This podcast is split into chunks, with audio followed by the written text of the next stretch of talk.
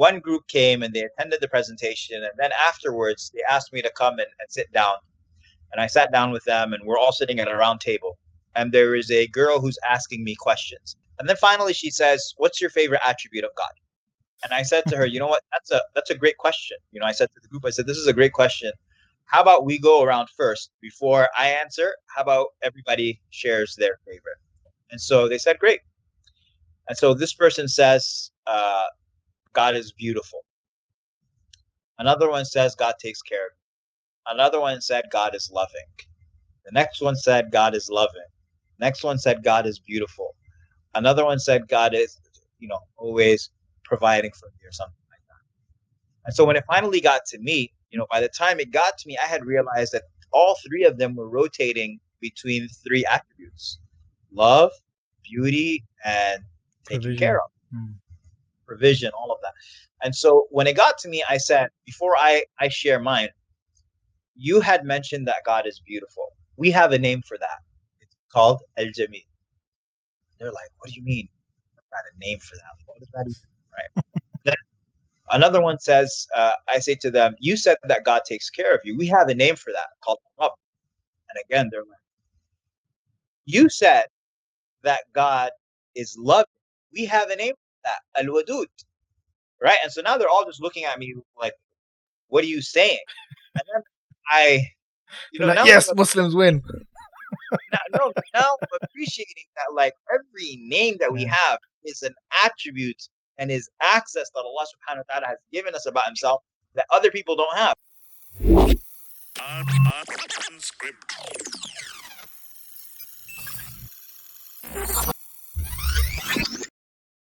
Assalamu alaikum, everyone, and welcome to today's Islam 21C Unscripted podcast. It's the first podcast we're doing after Eid al Adha, uh, lockdown 2020. Uh, mashallah, I hope you guys had a great Eid. We have a special uh, Eid. As you can tell, I'm wearing some nice uh, Eid clothes, a comb, my hair, and everything. We've got a special Eid episode for you here with a very special topic.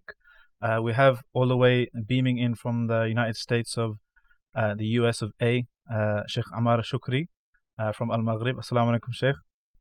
Wa alaikum assalam wa rahmatullah, Diktor. Eid Mubarak. How are you doing? Eid Mubarak. Uh, I'm good, alhamdulillah. How are you? Alhamdulillah, very good. Very So, good. Sheikh Ammar Shukri, he's uh, he's uh, doing a an Al Maghrib course pretty soon, I think, uh, and it's uh, one of the mashallah uh, online sellout courses. Uh, not not that you're a sellout or anything. I mean, this the course is a, you know what I mean. But uh, Uh, We're still in Eid mode and you're taking shots already. uh, the uh, the course, uh, I thought you know, being uh, being me, I thought I'll get get him on because we really love the uh, the topic of the the course. It is Allah Subhanahu wa Taala's uh, divine names, the beautiful names of Allah, and I thought again, being me, we could get a bit of a free freebie out of him by having a chat with him in today's podcast. And what better uh, topic to uh, busy ourselves with uh, than the the the divine uh, names of Allah Subhanahu wa Taala. Uh, but first of all, how was your Eid, Sheikh? Uh, are you guys still in lockdown? And Yeah, That kind super of locked out. Uh, Alhamdulillah, I live in Houston, Texas, and Houston, Texas, right now, uh, uh, at least last time I checked, was the epicenter of COVID in the United States. really, Uh, yeah, wow, it I had- thought it was, it uh, was- you, I thought it was New York. it was New York for a while. That was around uh, March and April, and then it switched over to Houston, Texas. Mm. And so, um, I uh, I've been away from New York from maybe five or six months. It's been under lockdown. I live in Houston, but I'm from New York, so my mom Mm. still lives in New York. And so, uh, for Eid al Adha, we just family and I we just decided to drive up to New York. So right now I'm in New York. Alhamdulillah. Uh, drove uh, a good two days to get here. Alhamdulillah, good. MashaAllah, MashaAllah. So tell us about this, uh, the course you're delivering then, inshallah. So the course is called His Majesty Unlocking the Names of Allah, and it is a course that, Alhamdulillah, over the past three or four years, I've taught everywhere. Mm. Anywhere there's Al Maghrib location, I've taught it. Uh, you know, in the UK, in Birmingham, and in uh, see, I'm so familiar with the UK. I say Birmingham now. I don't even say Birmingham. No, don't say Birmingham. Birmingham. Yeah, Birmingham, Alabama, but it's Birmingham. I taught it in London. I've taught it in um, Glasgow in Scotland and in Manchester and other cities as well. And finally, after touring all over the world with it, we launched it online, alhamdulillah. So for those who weren't able to attend it live and in person, that they're able to to attend it uh, live, inshallah ta'ala, but online. And this course is about the names of Allah. I mean, there's mm. nothing as you mentioned, there's nothing more important, nothing greater than talking about Allah subhanahu wa ta'ala, talking about his divine attributes, talking about his blessed names. Mm. And it's just a, a very spiritual and beautiful experience. MashaAllah. Um, so I heard, I don't know if this is like a Al Maghrib rivalry thing. I heard that course is better than uh, Abu Isa's uh, Protect His House course. is that something you've you've been paying people to to say or? I wasn't expecting that. It's two different, completely different experiences and two different topics. I wasn't expecting any sort yeah. of comparison. Definitely not with Sheikh Abu Isa. That's my guy. That's my Sheikh. And, yeah. uh, you know, Manchester's finest. I found out he's from London recently. I didn't even know that he was from London this whole time. Yeah. No, that's Sheikh why he doesn't Isa. talk that funny. Oh, that's probably yeah. why. I don't. I, I, do understand him pretty easily. Yeah. yeah. So you did no. the, the course in Birmingham? Courses, yeah. Did you get any um, any interesting reactions there? In Birmingham, Birmingham is a, so, is, a, is a is an interesting place. Uh, so Birmingham is a a very interesting place. Um, are you from Birmingham? No, no, no. Oh, so we're just, we're just taking shots at yeah. Birmingham right now, off the planet.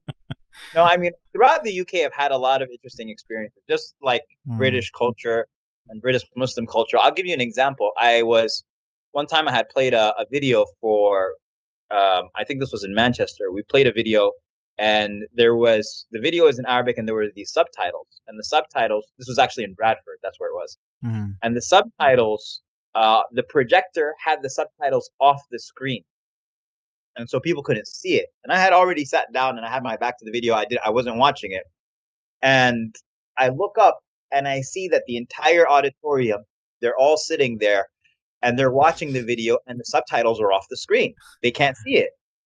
And so I stop the video. I say, you know, replay it, fix the screen so that you can. And then I ask everybody, I was like, why didn't you guys say anything? Like, not a single person raised his hand to be like, we can't see the subtitles. And they were like, they told me, they were like, we were just going to go home and watch it. I was like, you guys are uh, so. That's uh, the British adab. Yeah, that is like. Yeah. Americans would have, you know, two seconds in, they would have started raising their hands. They would have started yelling. but the British, the entire room was just sitting there quiet, mm. not understanding what was going on, but not willing to interrupt the cadence. Mashallah. But I mean, you know, the, the the the the top one of the sad things about the topic uh, in in our times of of uh, Asma and Sifat of, of Allah's names and attributes is that it's been kind of um uh, it's morphed along the line somewhere into a very uh kind of um, didactic kind of academic subject where you're talking about very specific things in a in a, a theological way um, rather than the actual um, it's one of my pet peeves you know rather than the actual impact it's supposed to have uh, on your life or you know arguably the reason why Allah revealed those names to us subhanahu wa ta'ala know why he told us about these names and attributes is not so we can you know refute people who have a misunderstanding or so uh, etc. But rather, actually, there must be something in there that Allah wanted us to know these certain things because X, Y, Z, right? Um, is that something you find in the USA? I mean, in the UK, I've, I found it quite a bit in terms of. And I'm I'm really happy that you verbalized that so eloquently because it's 100% true. I remember years ago hearing from one of my own mashayikh, Dr. Hatim al-Hajj, Hafidhullah, and he has a wonderful book on the, the attributes of Allah called uh, between the God of the prophets and the God of the philosophers. And mm. uh, cheap plug, but he'll be, it's not cheap at all, actually. He'll be doing a, a session uh, on his book during, as a bonus session for His Majesty. But I remember him years ago saying something. And he said, you know, when a person studies the attributes of Allah, but they're not actually learning the names themselves, right? So you're that academic session that you're talking yeah. about or that academic language, and that's all you're doing um, he he likened it to studying a driver's manual, but never actually going on a drive, right? And so you are sitting there and learning about red line means this, and two you know dotted lines mean this, and a stop sign means this, and a yield sign means this. Mm.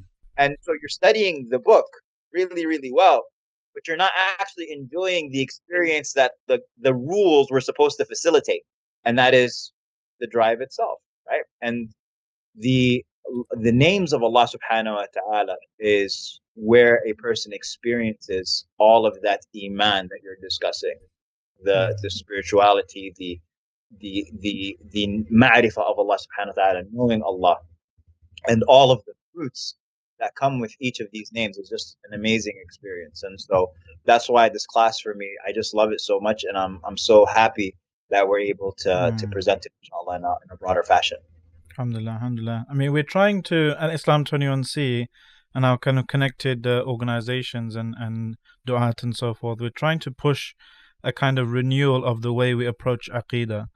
Um, not to kind of obviously, you know, throw out anything, uh, you know, stuff like completely change aqidah or anything. People might misunderstand, but actually um, reframe how we discuss aqidah, right? And, and, and bringing aqidah back to its actual core.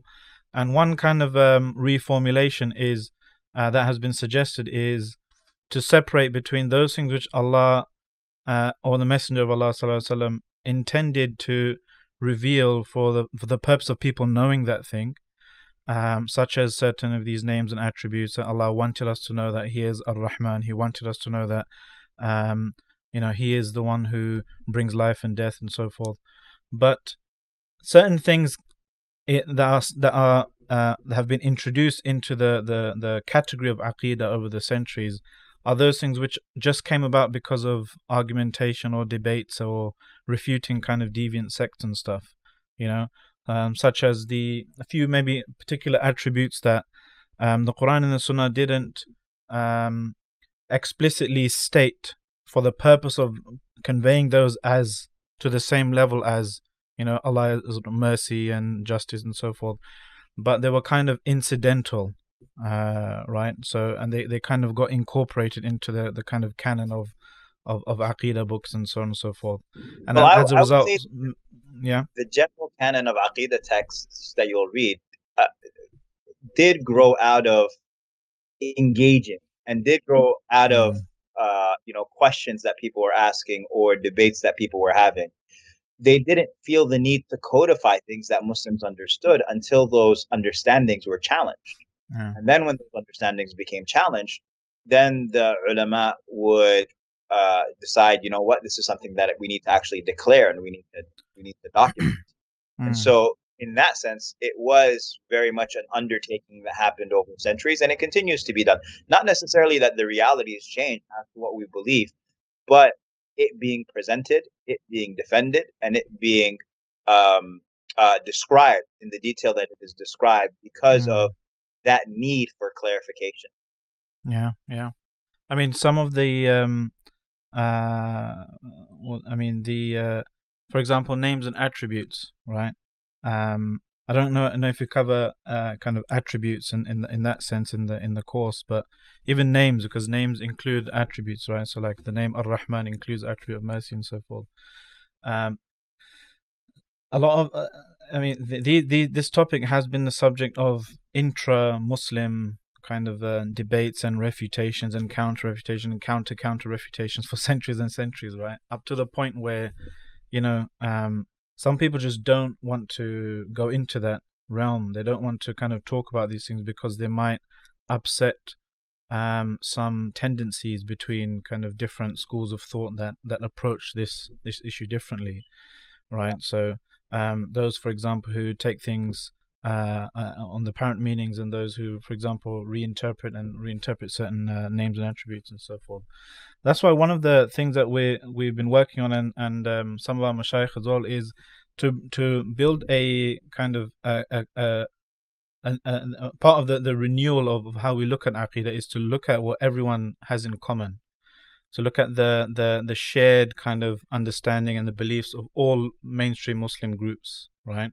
And say let's focus on that, those things, uh, and if there's something where people disagree, uh, you know, like the uh, certain um, the, the the precise meaning of certain attributes and names, then we don't kind of ignore it, but um, that's secondary to the the things that are which are completely agreed upon by kind of mainstream uh, Muslims throughout the centuries. Yeah, um, is that the kind of thing? Does that how does that chime with what what your kind so of method I can, is? I understand where you're coming from as far as um, you know it it people took it for example and they took these uh, concepts to the level of conflict where it didn't necessarily need to reach that level and so yeah. you have communities experiencing burnout from these discussions on aqidah and these you know uh, battles uh, because of aqidah and so mm-hmm. then you have you know every action brings about an equal and opposite reaction. And so then you have communities who shun the topic of aqidah and i would say probably that's what the us has been experiencing for maybe the past 10 years right? Where you mm. you would hardly be able to find a masjid where aqidah is being taught. Fiqh is being taught. Purification of the heart is being taught. Tafsir is being taught everywhere. But as far as aqidah being taught theology and that is a problem because uh, you're talking about, I mean, 10 years is a long time. 10 years is a kid being from nine years old to 19 years old, or from 11 years old to 21 years old. That's true. Never being taught theology, mm. never being taught uh, an actual belief system, right? And so you see in that vacuum other theologies, right? Other, other, uh, uh, other sources of, of moral value uh, you know, t- taking root in that vacuum, whether yeah. it's you know social justice or you know the belief in in in any sort of you know um, a wide variety of beliefs. And so I think that aqidah should be taught. I think that it is absolutely natural for the Athari to teach the Athari creed and for the mm. Ash'ari to teach the Ash'ari creed and the Maturidi to teach the Maturidi creed. I think that's going to be natural, but people should, you know, uh, people should at the same time teach respect, and at the same time they should teach. these are uh, these are, as you mentioned, branches that have existed for hundreds uh, of years, uh, even longer than that. And so mm-hmm. there is a level of of community that should not be uh, community that should not be that sh- should not be broken because of these differences. But at the same time, do I believe that, for example, Allah subhanahu wa ta'ala should be viewed and the Quran should be viewed in its apparent meaning. Absolutely. And I would mm-hmm. defend it and I would, uh, you know, uh, and I would teach it, right? Which I do. Uh, that's my position. And, and, and that's, uh, you know, what I believe. I mean, I, I, I wouldn't not teach that. Yeah. Because of, uh, you know, some fear of, of, of someone mm-hmm. misunderstanding mm. it or, or it leading to anything. Because I, I believe that the value that it actually communicates to students is greater than any harm that may come about. Assalamualaikum guys, sorry to butt in, eh? But if you're enjoying this podcast, please head over to islam21c.com forward slash donate to help us make more. And if you're not enjoying it, head over anyway and help us make better ones.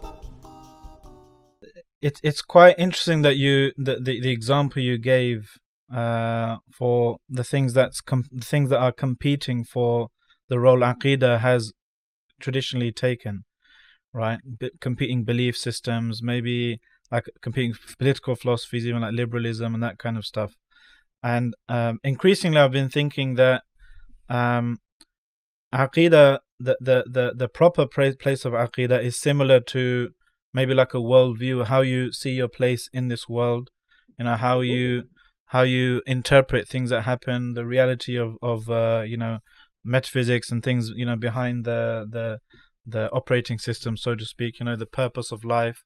Who is the who is the person or not person who is the one the source of how do you between something good and, and, and not? How do you yeah. how, where's your moral framework coming from? Yeah. You see on those things i think all muslims generally tend to agree you know even if they're ash'ari or athari or, or maturidi or whatever. Yeah but the greatest of all is what you believe about allah subhanahu wa ta'ala himself. Yeah. Right and so that, that's where uh, you know these different uh, schools yeah.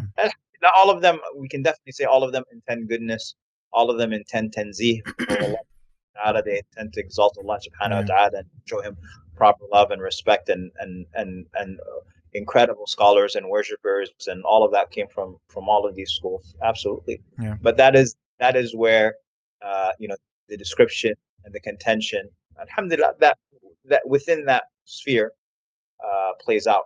Yeah, I mean, I, th- I think if somebody is is careful and they're you know they're well read in different schools of thought and stuff, I think it's possible to actually unite these uh, schools of thought as well. Yeah, and not not in a kind of fake way of let's put aside our differences, but actually understanding you know the different um, ways of looking at things and and um, coming to because the way where we historically we look at things is a, a, a, disuniting discourse, right? We say, okay, there's two opinions or there's three opinions on this.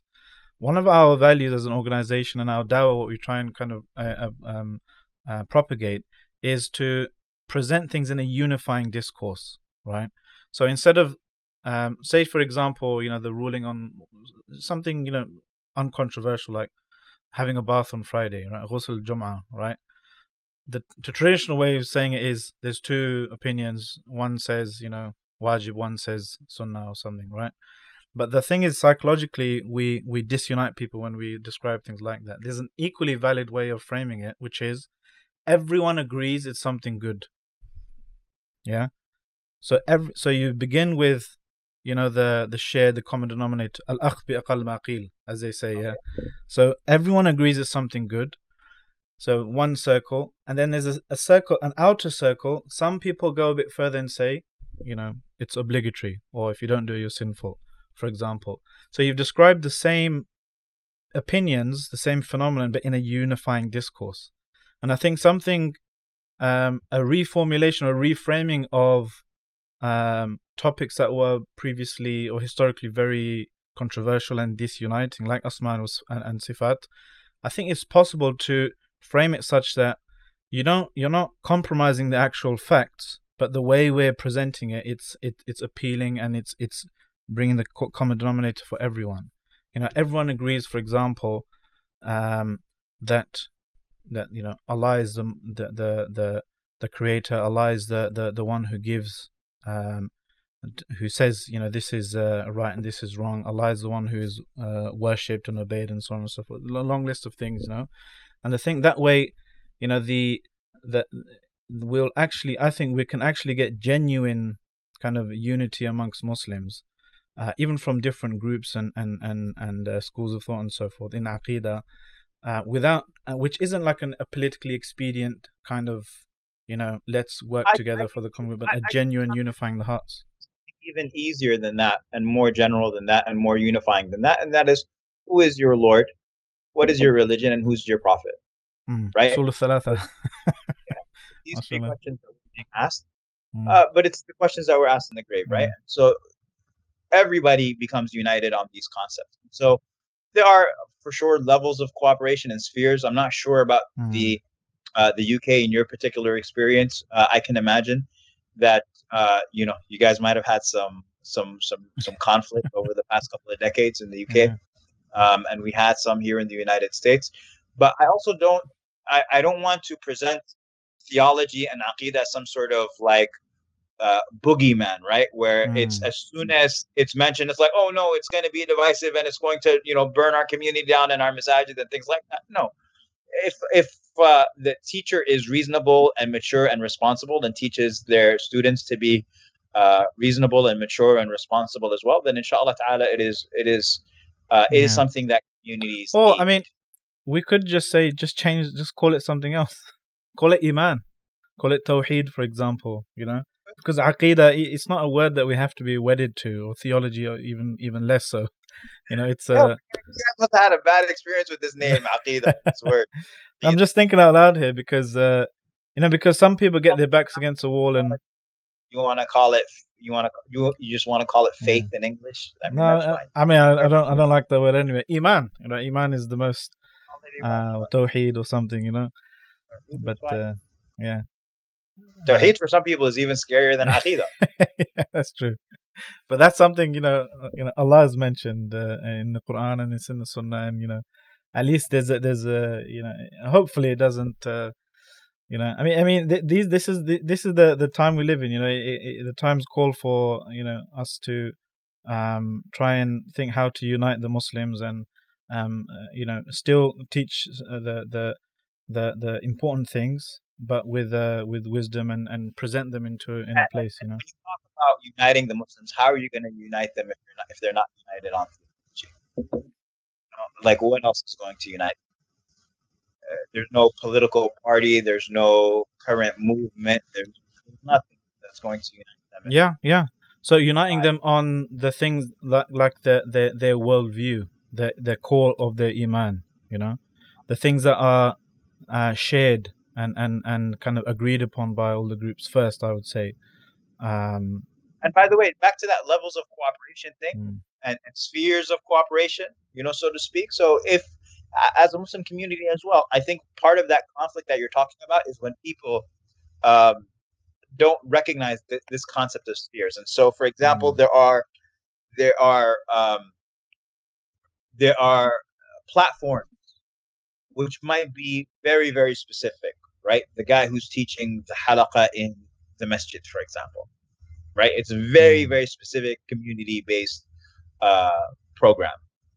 Or you might have something that is intended for the broader community, right? Which is who is going to be, uh, you know, who is who's the, per- uh, for example, uh, the building of an Islamic school, for example, right? And for the Islamic school, I may not be so concerned with regards to these particular issues that the teacher, you know, that every individual teacher or the principal might fall under, you know, yeah. where where fall with regards to these issues that we're discussing, because they are a Muslim who believes in Allah and believes in the Quran as an authority, and uh, right is going to teach a community of Muslim kids to believe in Allah and His Messenger and the book and all of that, right? Mm. Iman, going to teach Iman. I'm not so concerned about what specific Iman they're going to teach, as long general Iman, right? and so the, the the sphere becomes much broader and then you have a sphere that is even broader than that of course uh, the third which is you know you're talking about the broader muslim community dealing with the issues that every muslim might face yeah right whether they're they're sunni whether they're shi'i whether they are as long as they are muslim they face these particular issues right and so that is a third level of cooperation or sphere mm. of cooperation and I think it takes uh, it doesn't it, it, it sh- this should be something that we are able to navigate. Yeah, yeah, mashallah. So um, about the course, how do you how do you how do you structure it? How do you um, go about? Is it like um, going through uh, all of the names and names of Allah no, subhanahu? Unfortunately, I mean it was a weekend course. It was a weekend seminar, so it's around hmm. 16 mm. hours of instruction uh, over the entire weekend and that was just not enough time for us to go over 99 names mm. and so go over i think around 40 names because you had to balance either between going into depth on some names or you know just being very light and try to go over as many names as you could mm. i wasn't really interested in doing such a, a, a light uh, uh, uh, a, a light uh, explanation of the names and so we ended up doing uh, around 40 and the way that we divided up the names is, you know, the scholars traditionally have a lot of different ways when you look at their books on the names of Allah. Probably one of the most famous categorizations is what's called Asma'ul Jamal versus Asma'ul Jalal, which is the names that invoke Allah's beauty versus the names that invoke Allah's awe. Uh, hmm. Al Aziz, for example, the mighty would be a name that invokes awe, whereas Al Wahhab, the gift giver, invokes Allah's beauty right? And so it's like that between names that are powerful versus names that are mm-hmm. beautiful and and, and gentle. And uh, what I did for this seminar was I basically didn't do any of that, and we teach the seminar through following two people's stories. Mm. So there's two fictional characters. Uh, his name is Jamal and her name is Anisa. She's a doctor too. Oh. I thought you were gonna say Jamila. Uh, Jamal and Jalal Jamila. and Jamila. Oh, that would be a good one. So his name welcome. was Jamal. His name is Jamal, and her name is Anisa. And mm. Jamal is like a 22 year old uh, university senior. He's about to graduate, and he's going through a very busy day. He's got a job interview, and he gets pulled over by the police, and he's going to go meet a uh, a girl's family for uh, you know a possible proposal. So there's a lot of du'a that he's making on that day, and then there is uh, Dr. Anisa, and she's a, doctor, and she is, you know, dealing with Islamophobia, and she's got a kid, and she's got her husband, and she's dealing with uh, those issues. And so we're looking at, we're following her day, and we're seeing each one of them you know, every scene in their story is unlocking names of Allah subhanahu wa ta'ala. No. Because what I wanted to do is I wanted to I wanted to connect the names to real life scenarios that we all go through so that we recognize because at the end of the day it's not about anyone's particular story other than my own and other than your own. So how do you interact with Allah subhanahu wa ta'ala in your day? And so alhamdulillah that's the way that we've been uh, presenting it and uh, I'm happy that it turned out the way that it did. MashaAllah, that sounds uh, sounds good. I feel like uh, signing up now. maybe we'll get you to write an article about uh, maybe just. Uh, I heard you're you're a write a bit of a writer. I try. I'm writing more now than I've ever Mm. have before. But alhamdulillah, I'm, I'm I hope one of my goals, inshallah, is to have a, a book on the names of Allah. So I, I I really would like to, you know, you can hold- Especially in that kind of narrative style. uh, yeah, That could be I would love uh, to make it as creative as possible. I would love to make it as creative as possible, and uh, make it something that's really. Uh, I, See, that's what I mean. I mean, no one would, no one would um, really disagree with that. That's not gonna. That that's the kind of thing that unites people and gets gets across the uh, the, the the important uh, aspect of you know uh, Allah's names and how they affect you, and you know. Um, well, well, Sheikh, to be honest, Dr. Salman, I think it's just a matter of maturity. I'm mm, not i'm not you know again these uh these schools these theological schools have been around for centuries and some of our greatest not just scholars but leaders and all of that have come from Mm. different schools right when you learn to be able to accommodate them and to recognize their righteousness and their greatness mm, to appreciate it and to not take anything away from them and to then uh, once a person has that maturity and, and that understanding and that appreciation i think a lot of these you know uh, fears that you have inshallah will dissipate. I'm probably sounding OCD, but I'm just uh, it's just something on my mind, and uh, live through a war. That's what you sound sound like the streets of london at one Yeah. point were probably know. were like that. But uh, luckily, Alhamdulillah, I was. Uh, Lord. I, I'm too young to remember all of that that fitna between these groups and that kind of stuff. But Alhamdulillah, we're trying to, uh, you know, we have a we have a good uh, relationship with all, all different types of Muslims, different schools. Alhamdulillah, and I think stuff like what you're doing is is is part, you know, um, is is is a step in the good in the right direction for that. You know, um, you must get um, a lot of uh, different kind of um, backgrounds Muslims uh, attending and benefiting from that. Alhamdulillah. yeah like i'm i'm very excited and it's not Mm. just muslims attending but even non-muslims Wow, really?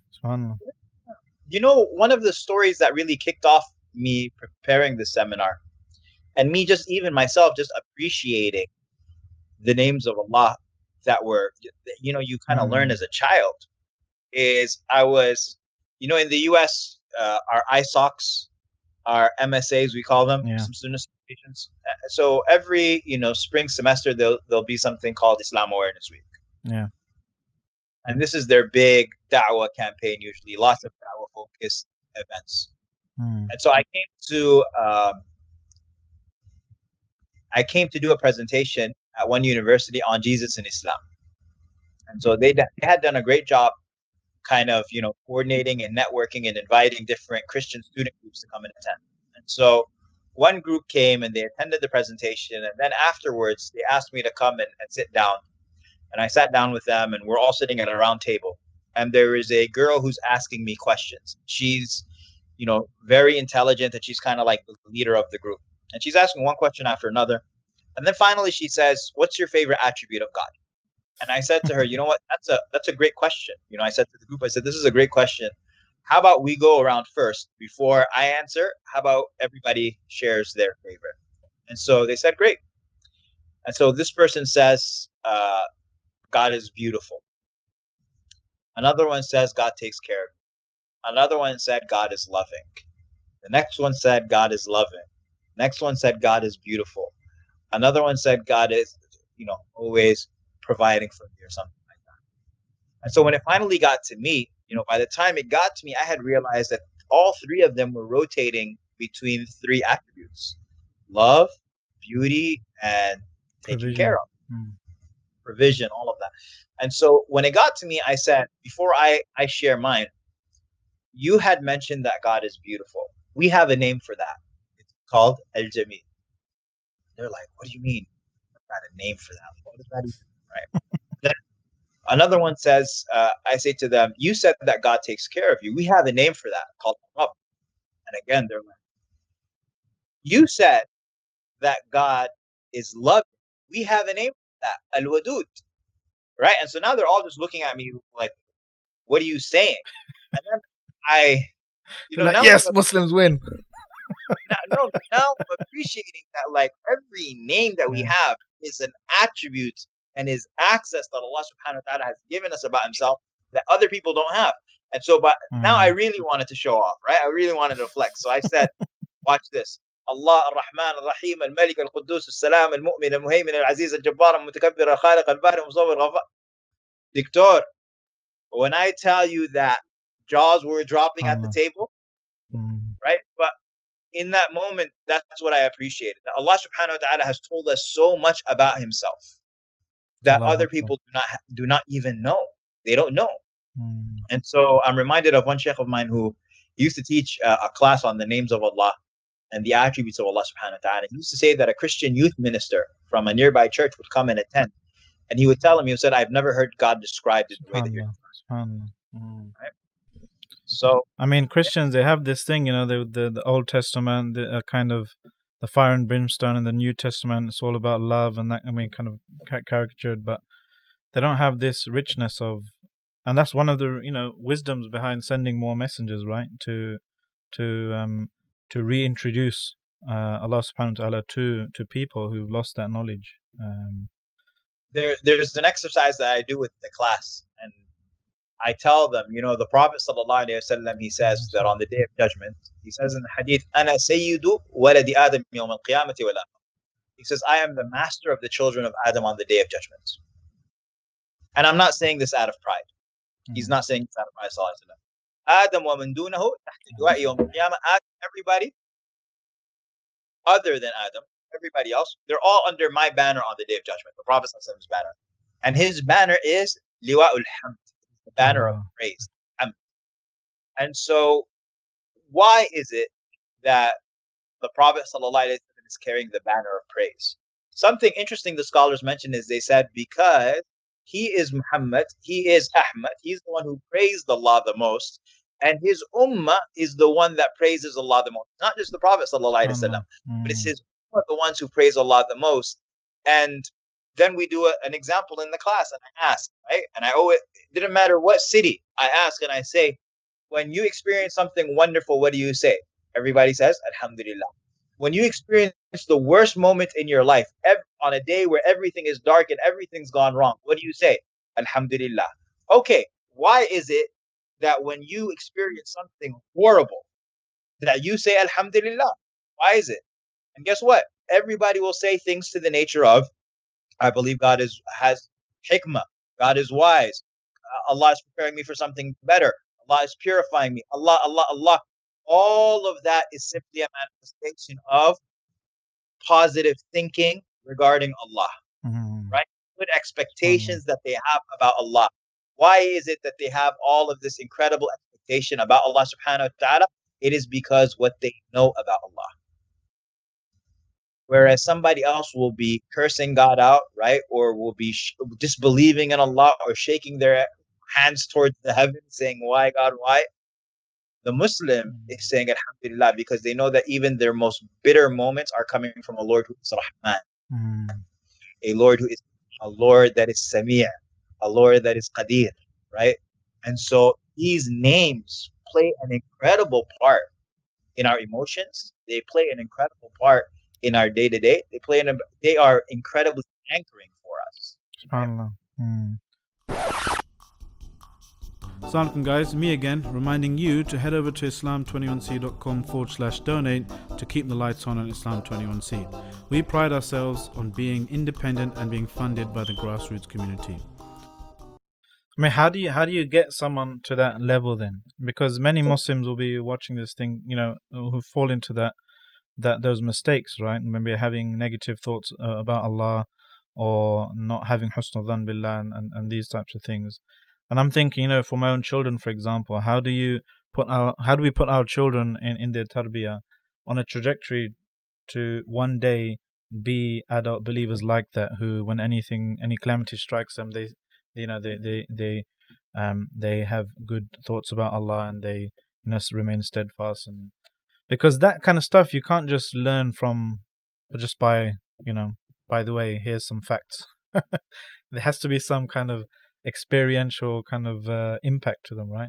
And they're totally yeah, so, uh, that's you know um um I, I would say a couple of things. Number one is uh there has to be a reservoir of goodness that they recognize from Allah subhanahu wa ta'ala so mm-hmm. that when something bad happens, they're able to actually juxtapose it with everything good that has happened. And so when they experience something good, that their parents remind them who it came from.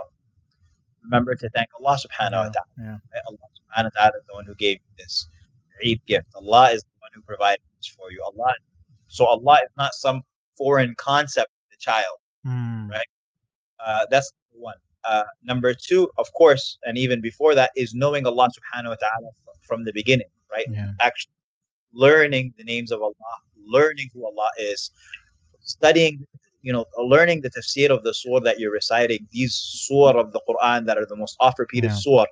Uh, and Allah knew that قُلْ هُوَ اللَّهُ أَحَدٌ قُلْ أَعُوذُ بِالْفَلَقِ and قُلْ أَعُوذُ بِرَبِّ النَّاسِ you know the last three Allah knew of course that these surah were going to be the most oft repeated surah in the entire Quran other than Surah Al-Fatiha. And so between these four and then whatever other surahs learn the meanings, right? Mm. Just uh, again, all of that investment is important. And then number three, I would say with parents is raising children to be conscious of Allah's presence and not yours.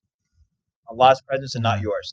There's a, a story that I love sharing because I just found it so profound. Even though it was just a random conversation at the masjid one time, a brother, uh, an elder brother, he said to me, he said, "You know what I tell my children?" I said, "What?" I say to them, "You want to know when y'all be Muslim?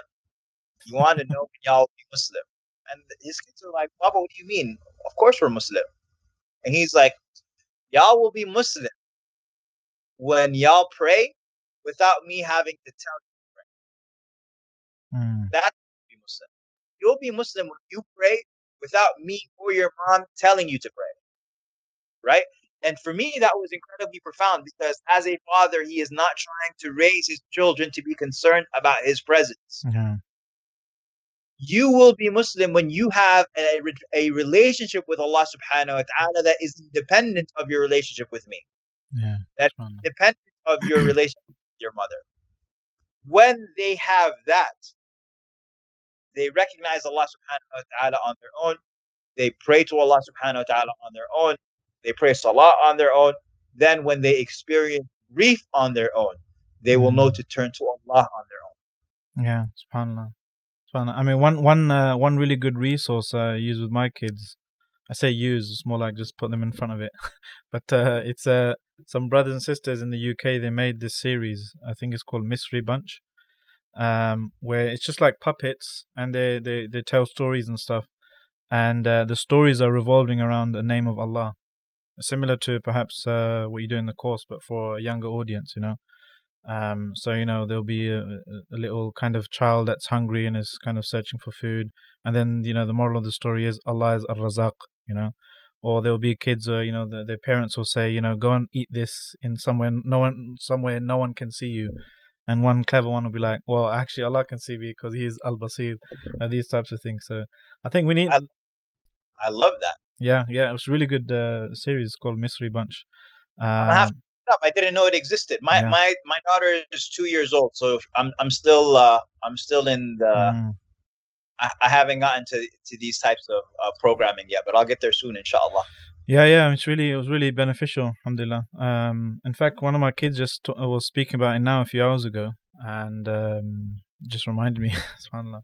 But uh, that's a good segue for you know another thing I wanted to ask you about, and that is you know creative ways um, to present uh, not just kind of um, uh, to pre- present anything, anything beneficial, right? Knowledge, Islamic knowledge, um, beneficial knowledge in any kind of uh, sphere. So one of the things that, that in like Yakir course, for example, that that story uh, narrative style is very interesting. Um, mm-hmm. I think we need more and more of these uh, things, especially in the the kind of media domain, you know, and like film and uh, the arts and and uh, poetry and that kind of stuff.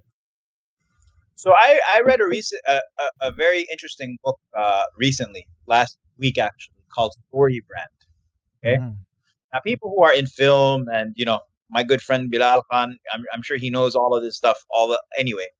But for me, someone not coming necessarily from that branding world and that storytelling world, this is a guy who's written like thousands of not thousands, but he's written a lot of uh, uh, scripts Mm. and he talks about the hero's journey. Are you familiar with the hero's journey? Like there are seven steps that every hero takes, or this is like the formula for a hit movie. Ah. And you know, you have the hero, you have the character, and then you have uh, the problem. Of course, everybody's got to have a problem. Otherwise, if you don't have a problem, then you have no story. If you simply go to a, if you simply, It's you know, just the Mufasa dying. yeah, exactly. You have to have right. You have to have Simba, and then you have to have the the problem. Mufasa Yeah. gets killed, and he gets kicked out. Spoiler alert. Uh-huh. And then and then number three is you have to have the hero Mm. can't turn into the hero without having a guide. Every movie has to have a guide. Every Mm. story has to have a guide, and the guide is the person outside of the hero because if the guide, if the hero didn't need a guide, then he wouldn't have gotten into trouble in the first place, right? So he needs Timon and Pumbaa, or he needs Nala, or he needs uh, Rakishi. Rafiki. Not- Rafiki. And he has uh, Rafiki. And then he basically um, develops into who he is, right? Mm. And there's more to it. Uh, um, uh, but the point is, is that uh, there. Oh, sorry, I forgot. There's an antagonist. There has to be a villain. Yeah. Right. The worse the villain, the the more important the story. Right. You have to have a Voldemort, or you have to have a Scar, or you have to have whoever it is. And so when I was I was thinking about this, I was thinking that even in our presentations, we don't really do any of these types of things, Mm. right? Uh, and if you do, then it's kind of just you happen to fall into to you don't really follow these types. Of yeah, it's by accident. Mm.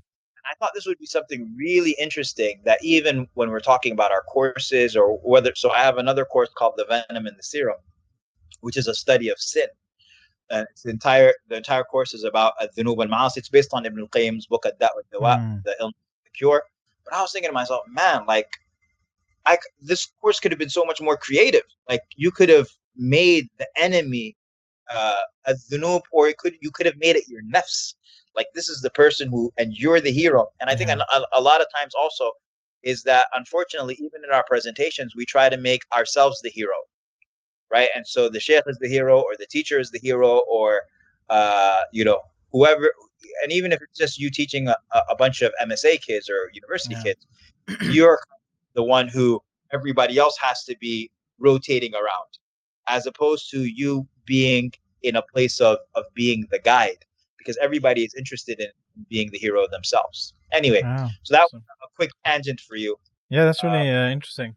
Yeah. yeah. Be a like I I think there's so much room for creativity uh, in our communities in our spaces. I think it requires uh, a couple of things. Number one, it requires uh, innovation. creativity. Yeah, like how did you know I was gonna say that? It does. Like it Mm. requires innovation because sometimes Muslim. Okay, now you're getting me into another. we are at least in the United States. You when you talk about your average Muslims, you're you're not talking about culture creators. You're talking about culture consumers, and I talk about this Yeah. a lot as well. a culture creator is is somebody who who they are the ones who create new uh, genres. They create new. Like I'll give you a, a really quick example. How long have we been debating about music being halal versus haram? How Yeah, long has that yeah. been happening? It's been happening Almost as long as the Asma Sifat debate. even longer. and so, as Muslims are banging their heads, the only way that I can be an artist is if I make music and blah blah blah blah blah. I want you to Google and look up acapella on YouTube. Yeah. And Okay. just look, look, look at how crazy that community is. Yeah. Yeah. Right. Every, I mean, you're I talking mean, we steal their stuff all the time for uh, for your wedding. background for the right? videos and These Yeah. guys, right? And and they're not even Muslim. yeah, They're not even. You I always say, I mean, we need to embrace these uh, these you, you call them restrictions if you want, but that's what pushes and drives creativity and innovation. The good kind. The Muslims absorbed so much from the Greek world, right? Mm. The Greeks and, and right, and you had Beit al-Hikmah, the translation of all of these texts and Greek philosophy and all of that. And every, the Muslims didn't look at them and say, "Oh, well, their form of artistry is sculpting. They're they're sculpting statues, so we must sculpt statues. That is the only way. They make images, so, and that is the only way that we can profess art." And so they looked and they said, "Okay, well, that's haram for us, right? It is." So what we're gonna do is we're gonna take this calligraphy thing, and we are going to blow everybody out of the water with Mhm. calligraphy and with architecture and with and with and with right. And we will, and in the U.S. probably the most creative, not probably the most creative community is the African American community, Yeah. right? And so they have, you know, they created jazz. And then they created rock and roll. Maybe they created rock and roll first and jazz first. I'm not sure. And then hip hop. And and then when hip hop, each time you know they create it, and then somebody else comes and takes it over. And by someone else, I mean white people. And then uh, they go to something else, right? And so hip hop then is becoming gentrified. And okay, I, I was watching recently, and I was I was sharing this in my in in the other course, the Venom and the Serum. I was sharing to them. I said, "Look, have you seen these rap battles that happen? Literally stadiums or theaters, not Mm. stadiums, but theaters. Hundreds and hundreds of people, no music involved. No music at all. It's just people going back and forth. Now it's still haram because of all of the vulgarity and the insulting. Okay. But my point is they were able to create a new culture, a new Yeah. project, a new artistry that is independent of the thing that we have said has been limiting our artistry, which is music. Am I making sense here? Yeah, absolutely, absolutely. I completely agree. I mean, this is similar to what a discussion we had with um, Omar Esa. He's a nasheed artist, and he's really super kind of anti-music, and he he has so many creative alternatives to that that you don't even notice. You know, um, that there's something lacking because he he's able to captivate his uh, listeners and and get you know positive messages across as well. And mashallah, you can uh, is very successful. I mean, he wants to make a kind of a joint boy band with uh, myself and um, Omar Suleiman as well. Um, but uh, you know, might, might, Are uh, they are they are they going to be okay with you taking sixty percent of the shine? We've already got a website. It's called Netflix. I don't Uh, get it. Netflix? Yeah, Nat is uh, Urdu for uh, like a nasheed.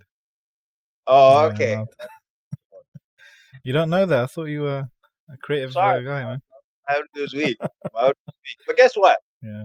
If my Urdu is weak, it's okay because I realized that Pakistanis don't really speak Urdu either.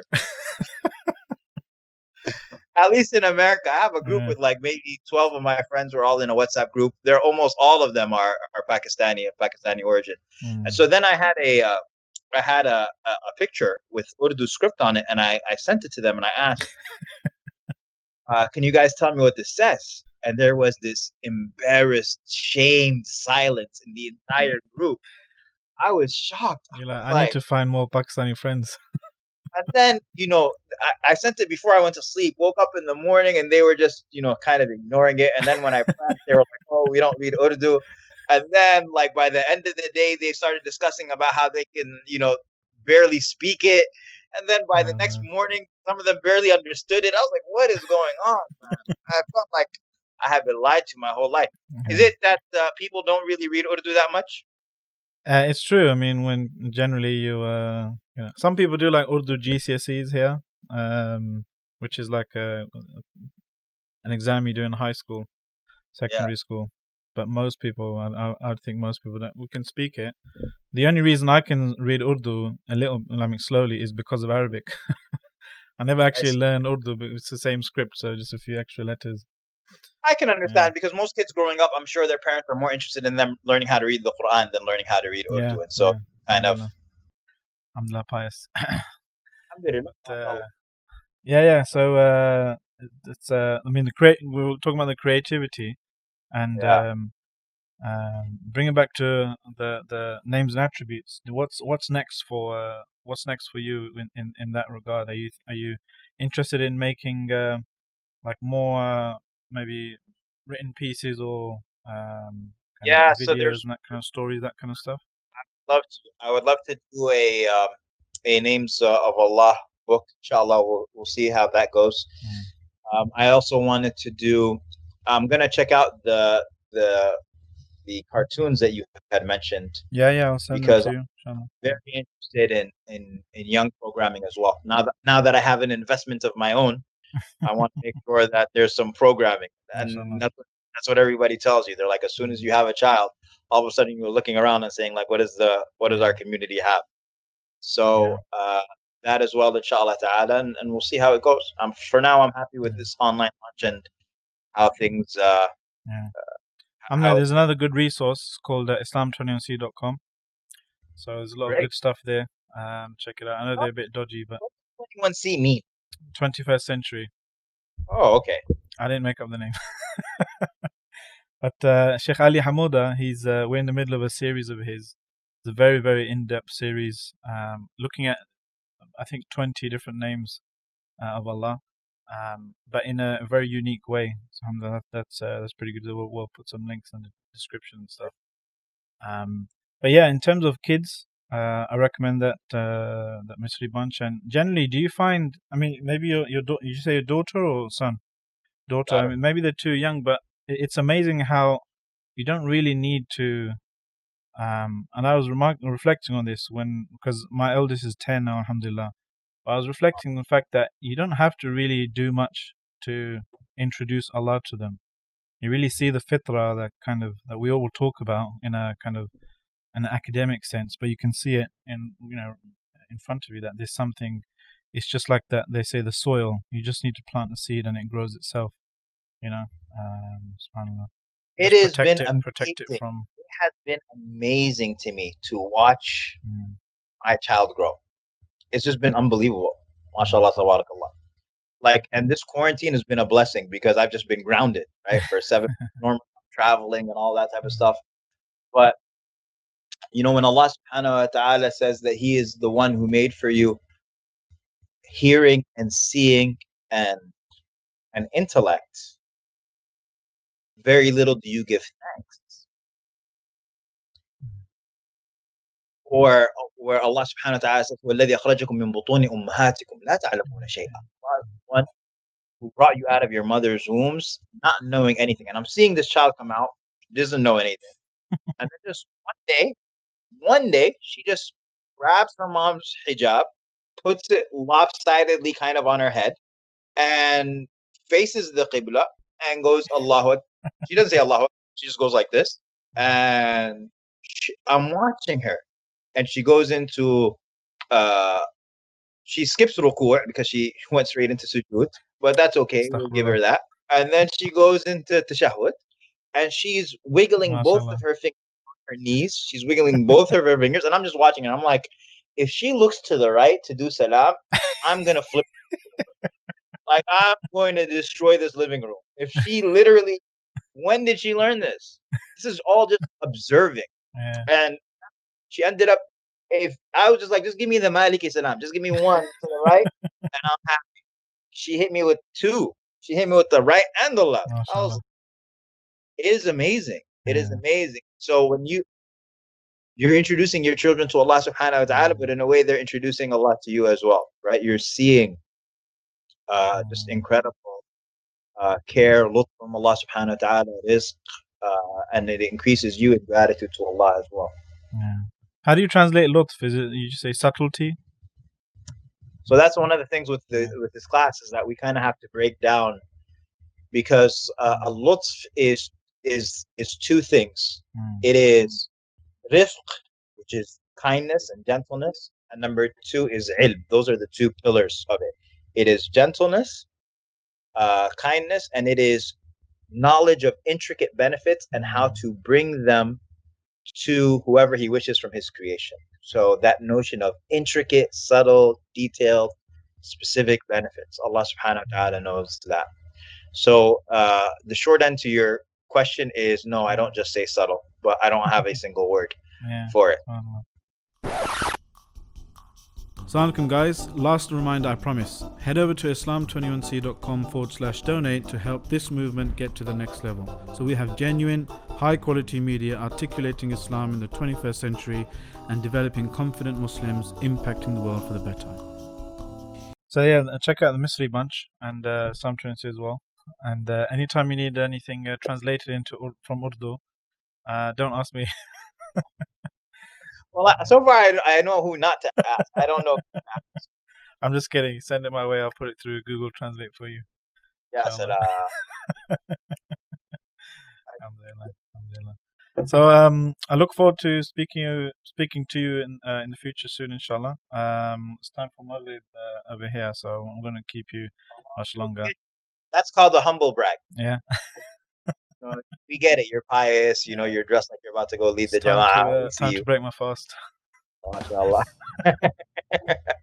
I've been drinking all along. But uh, yeah, I'm gonna I'm gonna bug you uh, in the future. Shall I get you to put pen to paper, so to speak, and uh, give us some some of those gems and start writing for us. Islam21c as well.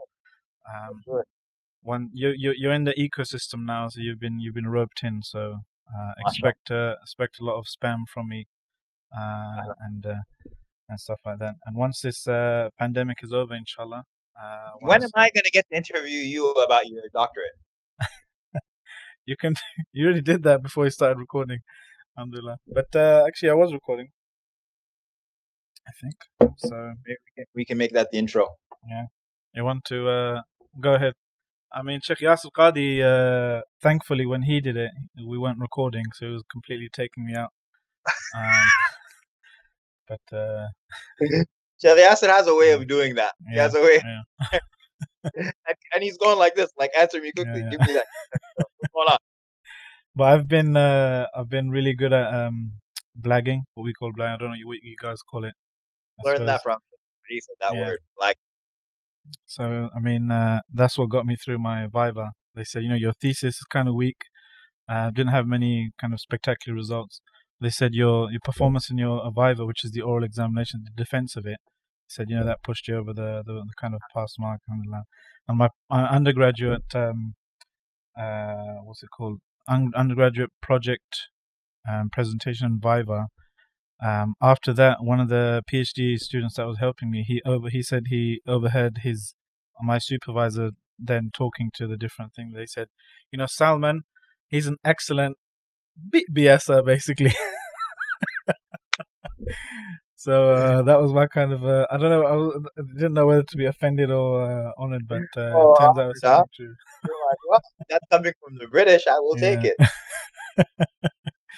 but uh, alhamdulillah, alhamdulillah. So fire away if you have any questions. I'm I'm uh, I'm more than ready to. Uh, I was born ready to. Uh, we'll, we'll do an interview, inshallah. We'll do it later. Inshallah, yeah, yeah. Okay, so uh, yeah, Jazakumullah khair for uh, for uh, your time yeah. and uh, speaking to us, and Jazakumullah khairan to you watching at home. Uh, if you like this podcast, give a like and a share. If you reach this far uh, without getting distracted too much, then uh, congratulations, you're awesome. Uh, let us know in the comments below um, if you did reach the end. I used to do this before, but I stopped doing it, but I was distracted a bit.